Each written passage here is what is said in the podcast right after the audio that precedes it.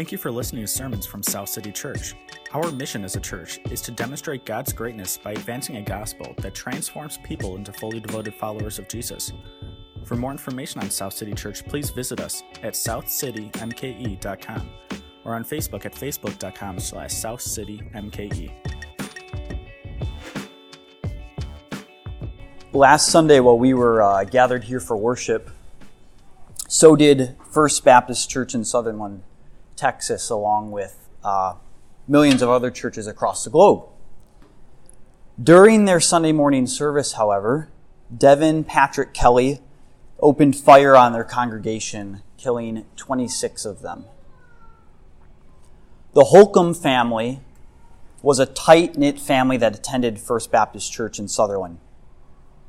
In one incident, eight of them were dead.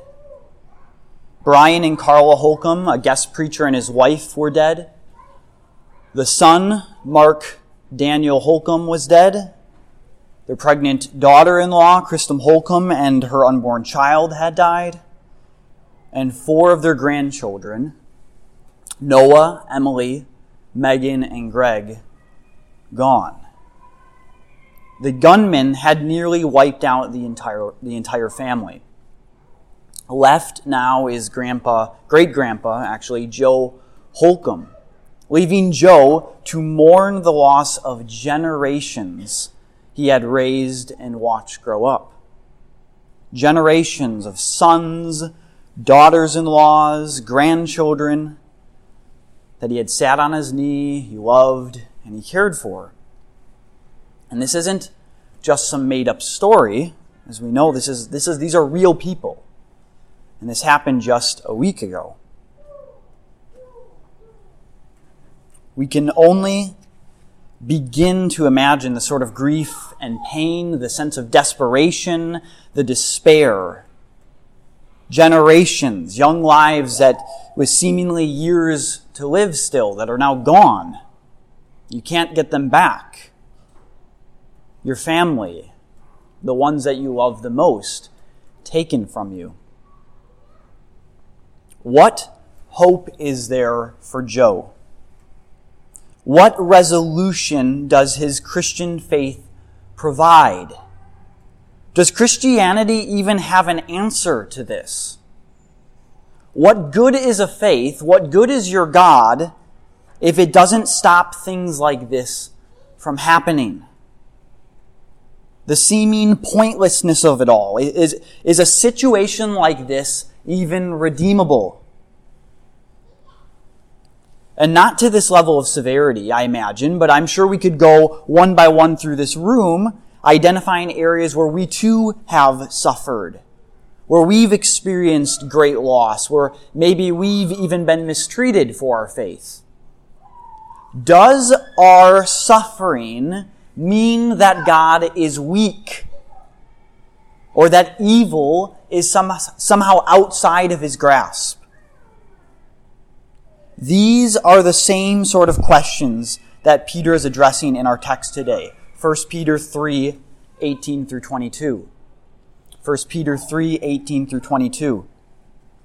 As we've been working our way through this chapter, Peter's been dealing with the question of suffering and mistreatment.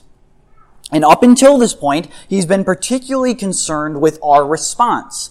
How are we, as believers, as followers of Christ, to respond to mistreatment? What does it look like for us to face evil and suffer well?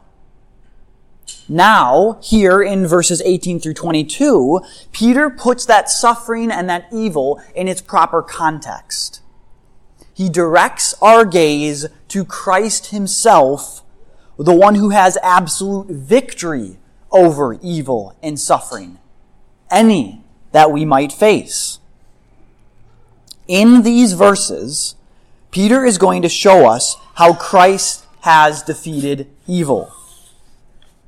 Christ has victory over any evil or any suffering that we might face. Not some pie in the sky sort of victory, not some sort of positive wishful thinking to trick ourselves into feeling better in our suffering, but real, actual historical victory over the evil we face. And the point is this, that at the feet of Christ's victory, the threat of evil dissipates. We are no longer intimidated. We no longer cower. We no longer fear, but we live with a confident hope, even as we suffer, in Christ's ultimate victory over evil.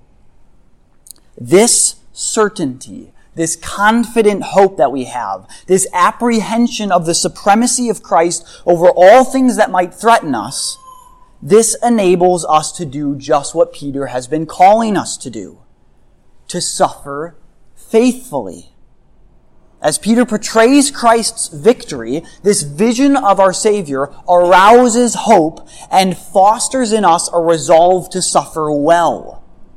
We can live with abandon and sacrifice, be mistreated, face the loss of any kind to any extent, because in so doing, we are not losing. It's not a waste. It's not pointless. It's not the final word. It's not unredeemable on account of the absolute certainty of Christ's victory. Throw anything at us, even death itself, and it will not mean our defeat because of the guarantee of the victory we have in Christ. On the slide this morning, I have what is my own translation of today's passage, which will help us um, as we work through the passage today. Let's read 1 Peter 3 18 through 22. For Christ also suffered once for sins, the one who is righteous on behalf of those who are unrighteous, in order that he might bring us to God being put to death in the flesh, but made alive in the spirit. Wherein he went and preached to the spirits in prison because they had formerly disobeyed, when God's patience waited in the days of Noah while the ark was being built, in which a few, that is, eight persons, were saved through water. Baptism, which corresponds to this, now saves you, not as a removal of filth from the flesh, but as an appeal to God for a good conscience through the resurrection of Jesus Christ, who went into heaven and is at the right hand of God with angels, authorities, and powers being made subject to him. Today's passage, as you can probably tell, is a rather difficult text uh, in terms of how we interpret it, how we try to understand the details. And Many people actually consider this to be one of the most difficult passages in the entire Bible. Because of this, this sermon today might be a little bit different in the sense that a lot of what we'll be doing is simply trying to understand what the text means and what it's saying. And I should also say that because it's a difficult text, people have a lot of different views on the passage. Um, but for the sake of time, I'm not going to be able to get into all those different interpretations today, although outside of this sermon, I'm more than willing to discuss those things, and maybe we can talk more in our community groups. Rather, what I'll be doing today as we is, is walking through the text as best as I understand it. And hopefully by the end, my, my desire is that you would see that the interpretation that I'm taking is one that makes a lot of sense of the text and is compelling. As we go through, of course, then we'll take time to consider the weight of this text and what it means for our lives. Let's pray.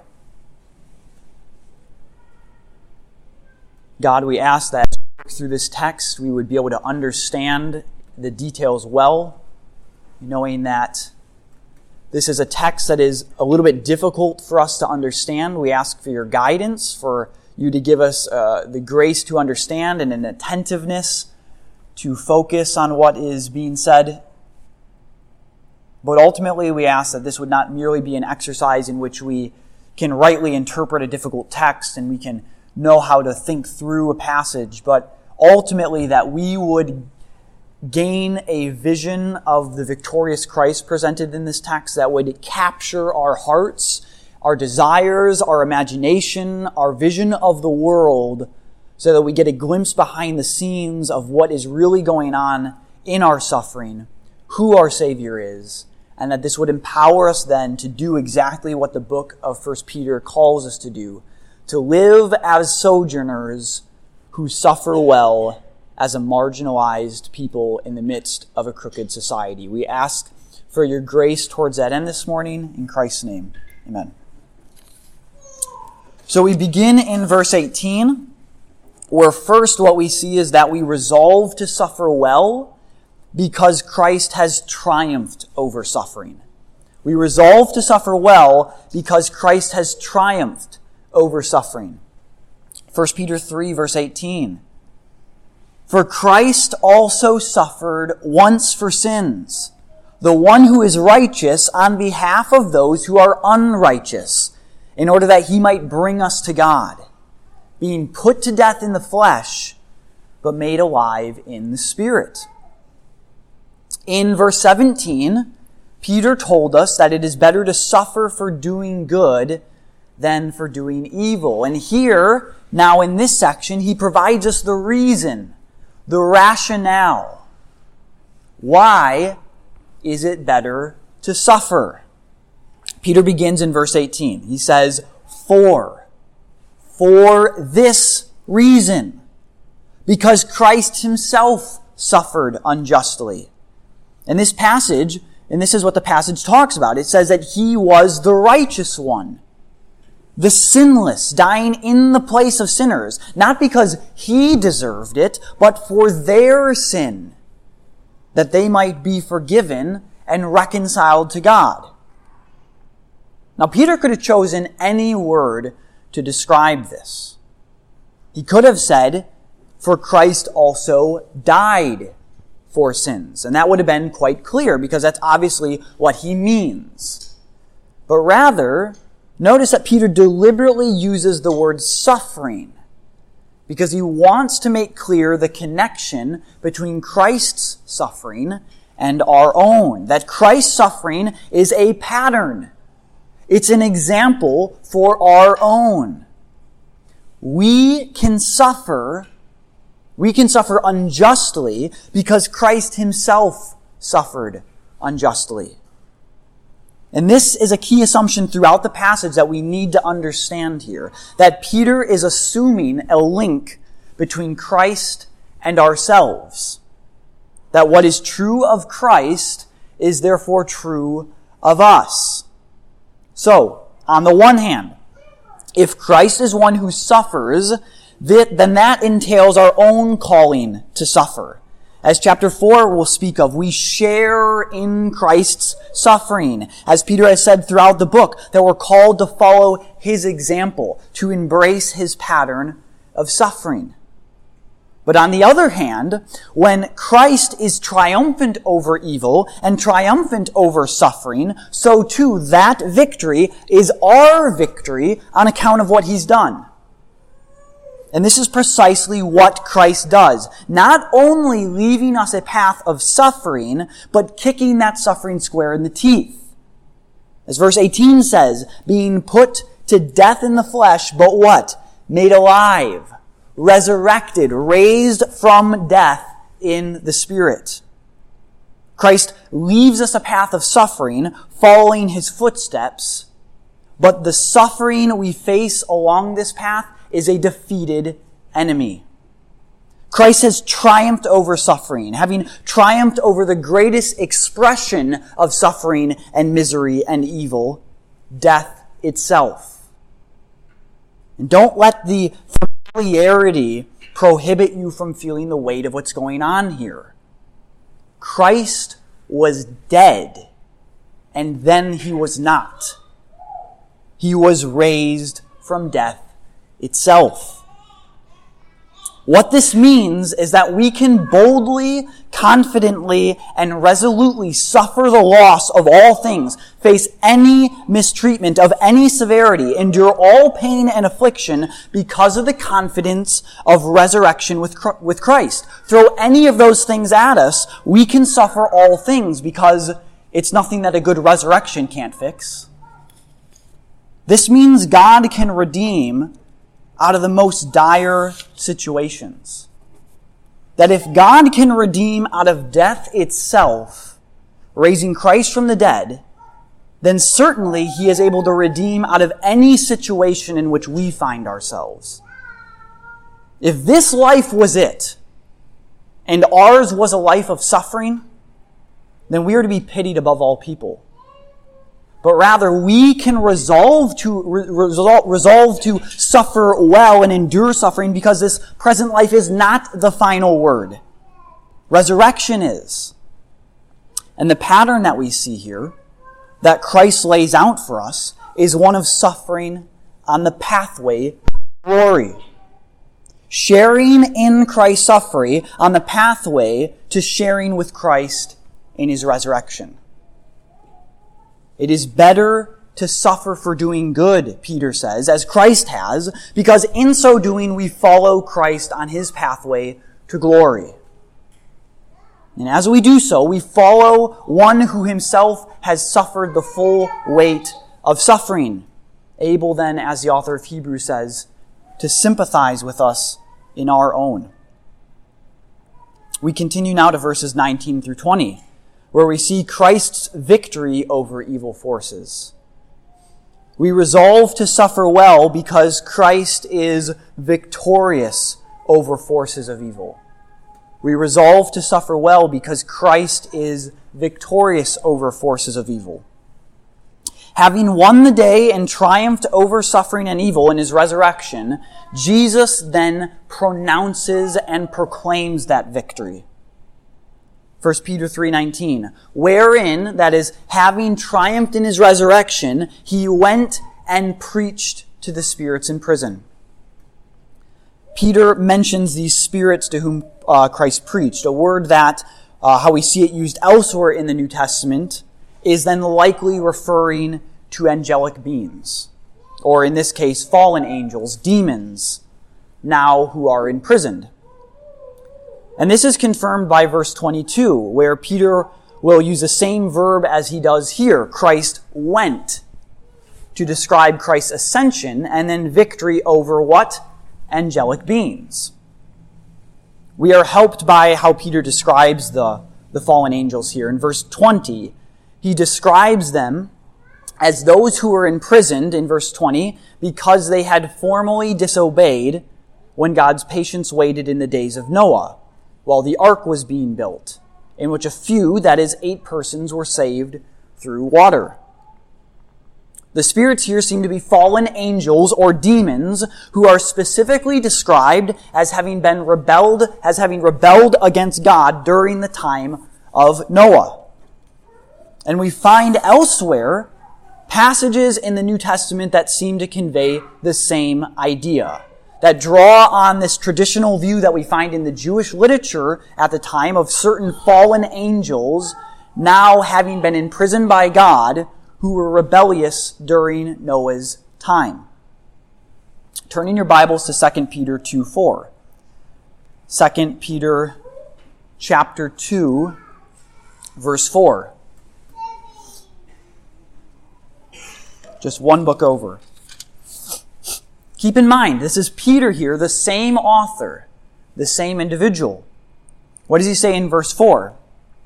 He says, For if God did not spare angels when they sinned, but cast them into hell and committed them to chains of gloomy darkness to be kept until judgment.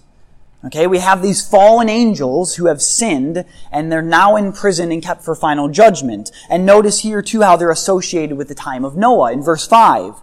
If he did not spare the ancient world, but preserved Noah, a herald of righteousness, with seven others, when he brought a flood upon the world of the ungodly. Turn to Jude, verse 6. Okay, a little bit farther back in the New Testament, right before the book of Revelation. Jude 6. Jude verse 6. Verse 6 says this, And the angels who did not stay within their position, own position of authority, but left their proper dwelling, he has kept in eternal chains under gloomy darkness until the judgment of the great day. Okay, again, we see rebellious angels now imprisoned for God's, by God for judgment. Okay, notice how the angels then are described, because this will be important for what follows. They are described as those in verse 6 who left their proper dwelling place. And in verse 7, indulged in sexual immorality and pursued unnatural sexual desires. Okay, turn now to Genesis 6. Genesis 6, the first book of the Bible, chapter 6.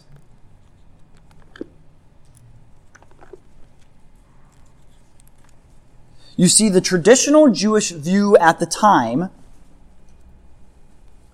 that these New Testament texts seem to be picking up on was one that interpreted the sons of God here in Genesis 6 as fallen angels who rebelled against God and, and, and in some way, maybe by taking possession of human bodies, they had sexual relations with these daughters of men. Genesis 6 verse 2.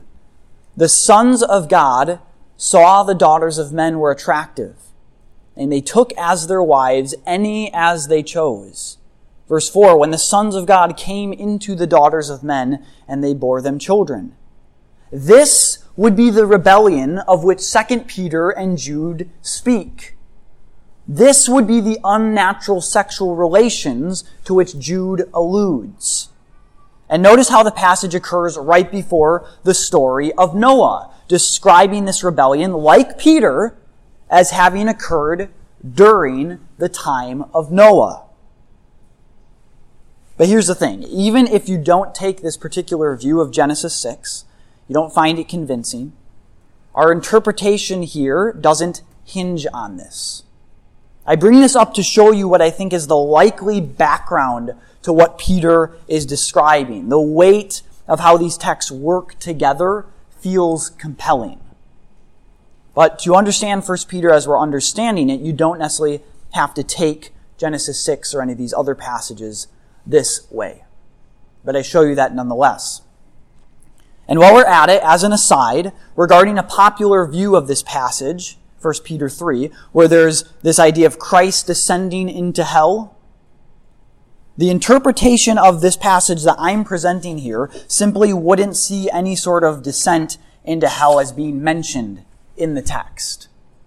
Or for that matter, anything about what occurred between Christ's death and resurrection. Okay, you'll notice Peter is not describing what happened between Christ's death and resurrection, but what happened after his resurrection. In verse 18, Christ is resurrected. Then, in verse 19, having been resurrected, it is at this point, having achieved that victory of resurrection, that he goes and he proclaims that victory. The moment of proclaiming victory seems to be bound up with actually his ascension. In verse 19, it says that Christ went and proclaimed. And in verse 22, that same word is used here referring to his ascension. And he went into heaven. And in both places, in verse 19 and 22, his authority over angelic forces are in view. The preaching here then that Christ does in verse 19 is not somehow some sort of preaching where these fallen angels, or humans for that matter, might be given a second chance to be saved, or a chance to be saved at all for angels. Rather, it is Christ's proclamation of his victory and triumph over them. It is a pronouncement of their condemnation and their defeat. So why does Peter bring all this up? What's the point of mentioning demons from Noah's time period? What does this have to do with our suffering? The point is this. Christ's victory over these evil angels is to be seen as exemplary, as a testimony of his victory over all forces of evil. If Christ is victorious over primordial forces of evil, such as demons from the earliest of creation and human history, if Christ has conquered them, then surely Christ can conquer and has victory over any force of evil that might threaten us. Any sort of evil or affliction that we face. The assumption is this, that, that the evil Christ conquers here, these demonic beings, is of the same sort of evil that lies behind the suffering and mistreatment that we face as Christians. If Christ is conquering authority over the one, then certainly nothing that we face is beyond his control. Nothing can come against us that is not already defeated. Nothing can threaten us that is, that is somehow outside of the purview of his grasp in our suffering, despite any seeming appearances, we have not been surrendered over.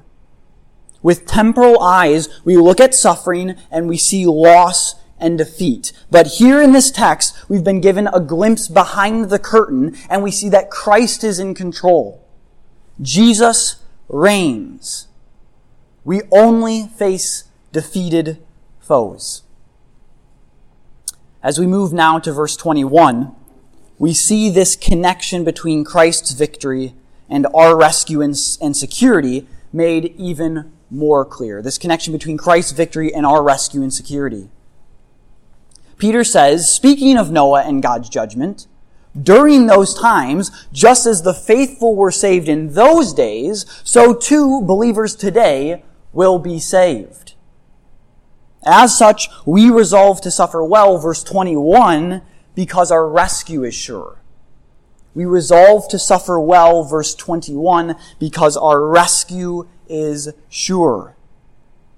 Verse 21. Baptism, which corresponds to this, literally is an antitype to this, now saves you not as the removal of filth from the flesh, but as an appeal to God for a good conscience through the resurrection of Jesus Christ. First, we need to take some time to understand what Peter means by baptism saves you. We know from a broader understanding of Scripture that salvation is by God's grace, something that God gives us as a gift, not something that we can achieve, purchased for us by the death of Christ.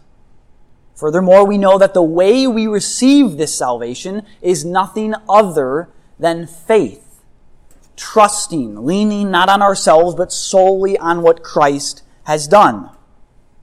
This then creates a guard for us from viewing the ritual of baptism itself as something that saves. No, okay? Faith is the instrument by which we're saved not on any basis of any sort of ritual, but on account of Christ alone. And this is actually exactly how Peter describes it.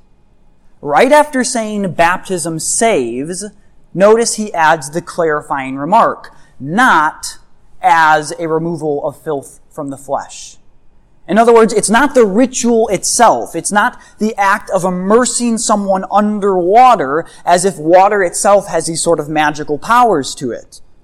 Furthermore, when Peter says, not as a removal of filth from the flesh, there's a chance that what he means is actually that baptism isn't an act that removes our sinfulness from us.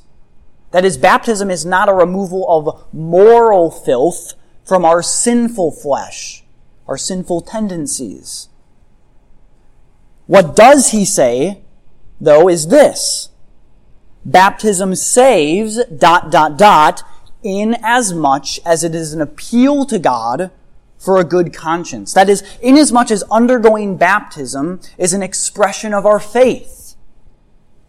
Faith in a salvation that baptism itself is depicting. Peter speaks of an appeal to God. This is an act of faith. We could think of Romans 10 where he says that all who call upon the name of the Lord shall be saved. And that's what he says is going on in baptism. It's this appeal to God. It's a calling upon God for a good conscience, Peter says. Whereas we might say today, we might say a clean conscience, forgiveness of sins, salvation. So far from being any sort of text that supports the idea that the ritual of baptism is saving in and of itself, this passage actually teaches just the opposite. It's not the act itself, but faith, and on account of Christ. So let's pause here and take notice then that the reason the Bible will sometimes speak of baptism in saving terms, like it does here, is not because the ritual, the ritual itself has any sort of saving effect, but because baptism is bound up with faith. You see, at the time of the New Testament, if you became a believer, you were baptized. And so faith and baptism were associated and tied at the hip. So as at times to speak of the one is to infer and assume the other. Peter continues, the true saving reality is what lies behind baptism. What baptism itself symbolizes, being united to Christ in his death and resurrection. Peter himself says, baptism saves you through the resurrection of Jesus Christ. Baptism symbolizes the believer's union with Christ. Okay, going under the water symbolizes burial and being united with Christ in his death. What this communicates is that what Christ achieved in his death is yours by nature of faith. Likewise, being raised out of the water symbolizes sharing with Christ in his resurrection. This is what saves through the resurrection of Jesus Christ, as Peter says, the very thing that baptism is symbolizing. The reason Peter brings all this up is because he's making a connection to us. Our salvation, symbolized in baptism, he says, corresponds to God's salvation of Noah and his family at the time of the flood. In the flood, God executed judgment. And yet Noah and his family were spared that judgment as they rode safely through it in the ark. So too for us, God executes his judgment on sin, and we pass safely through it in Christ, who bears that punishment for us. Baptism, Peter says, is a symbol of this in baptism, we're immersed under the water, waters of judgment, depicting our union with Christ in his death and the punishment he bore, God's judgment. But as Peter says, through the resurrection of Jesus Christ, we emerge from these judgment waters unharmed with a clean conscience. We emerge from waters, judgment waters of baptism because we are bound up with Christ and he has taken that judgment in our place. The reason Peter brings this up again is because he wants us to see a connection between Christ's victory in this passage and our own salvation. Throughout this section, Peter's been describing the victory and triumph of Christ. But here, he wants us to see that not only is Christ victorious, but that that victory is our salvation. And he makes this connection by linking our baptism to the waters of the flood. Just as Noah and his family were saved as God triumphed over evil and he judged evil and he executed his judgment through the flood, so too Christ triumphs over evil and as he does so, we are saved. Just as in Noah's day, God will subdue and judge those who rebel against him while saving those who trust him. God's judgment is coming. The judgment of the flood is only a foretaste and a foreshadow of the ultimate judgment that awaits humanity.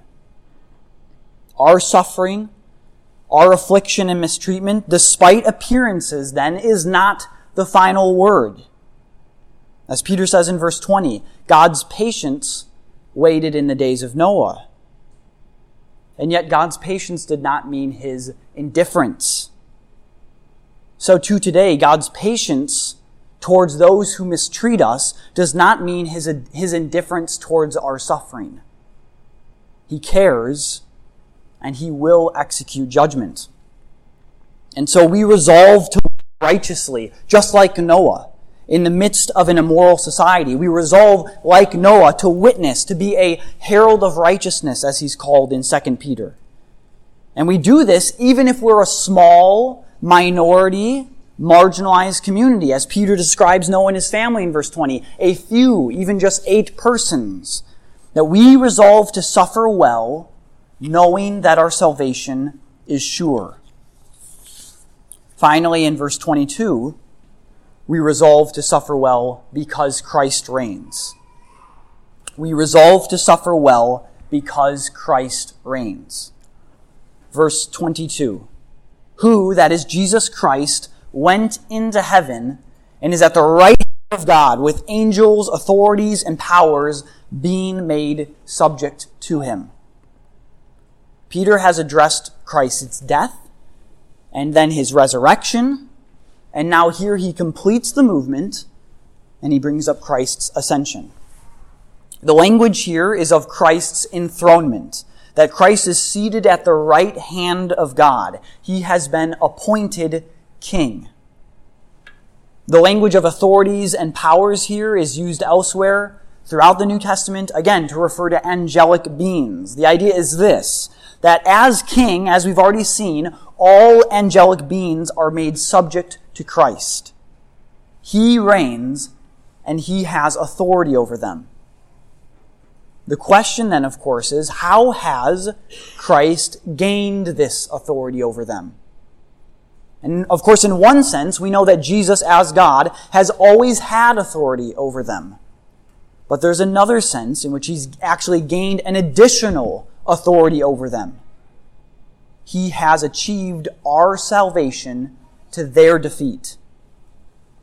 In Hebrews 2:14, the author of Hebrews describes the devil, who is of course the supreme fallen angel. He describes the devil as, as one who has a certain authority or power over us because of death. Well, here in this text, we see that Christ has defeated death through his resurrection. Christ has risen from the grave, thereby conquering death itself. And, and this victory that Christ has achieved is our victory over death. And so we with Paul can say, death, where's your sting? Where's your victory grave? Where's your power? It's gone now. And so, for example, those believers in Texas who died, they died victorious. This is why the church is not intimidated by your guns. You can throw anything at us. You can afflict us with anything, abuse us, take away everything we have, even kill us, and you can't beat us because we will be raised with Christ. This is why the book of Revelation can refer to those who are martyred for Christ as those who have conquered, conquering in their dying. This enables us again to live with a radical sacrificial abandonment. We don't have to live making an idol out of our own self-preservation and our self-security. But as Christ says, we don't fear those who can merely kill the body. We fear him who can kill and destroy body and soul. Turn to Colossians 2, verses 14 through 15. Colossians 2, a little bit back into, into Paul's epistles. Galatians, Ephesians, Colossians, or Philippians, Colossians. Colossians 2 14 through 15. The other way that Christ has defeated demonic forces is by canceling our sin. Colossians 2:14 says this that Christ canceled the record of debt that stood against us with its legal demands. This he set aside, nailing it to the cross. And in so doing, verse 15, he disarmed the rulers and authorities, these demonic forces again, and he put them to open shame by triumphing over them in him. The devil is described as the great accuser. Our sin is a weapon in his hand to condemn us before God. Christ has gained victory over demonic forces by canceling our debt of sin on the cross. Peter, Peter says this, that Christ has died for our sins, the righteous one, the sinless one, dying in the place of sinners for their sin. No more can those who are in Christ be condemned, as Paul says in Romans 8. We have an assurance. There's no longer this fear of condemnation or this accusation that the devil can wield against us. He is now disarmed by the cross, as Colossians says. And all of this, we're reminded, is so that we might be brought back into a right relationship with God. And so, for those who have not yet experienced that, we call them to trust in Christ. And for those who have, we continue to trust in Christ. That before God, in our, in our sin, we stand condemned, and we deserve, and we are subject to the judgment of God. But we're reminded in this text, through Christ's victory over the forces of evil, that he has triumphed by taking that judgment for us. We partake in his victory over evil, including that of our own.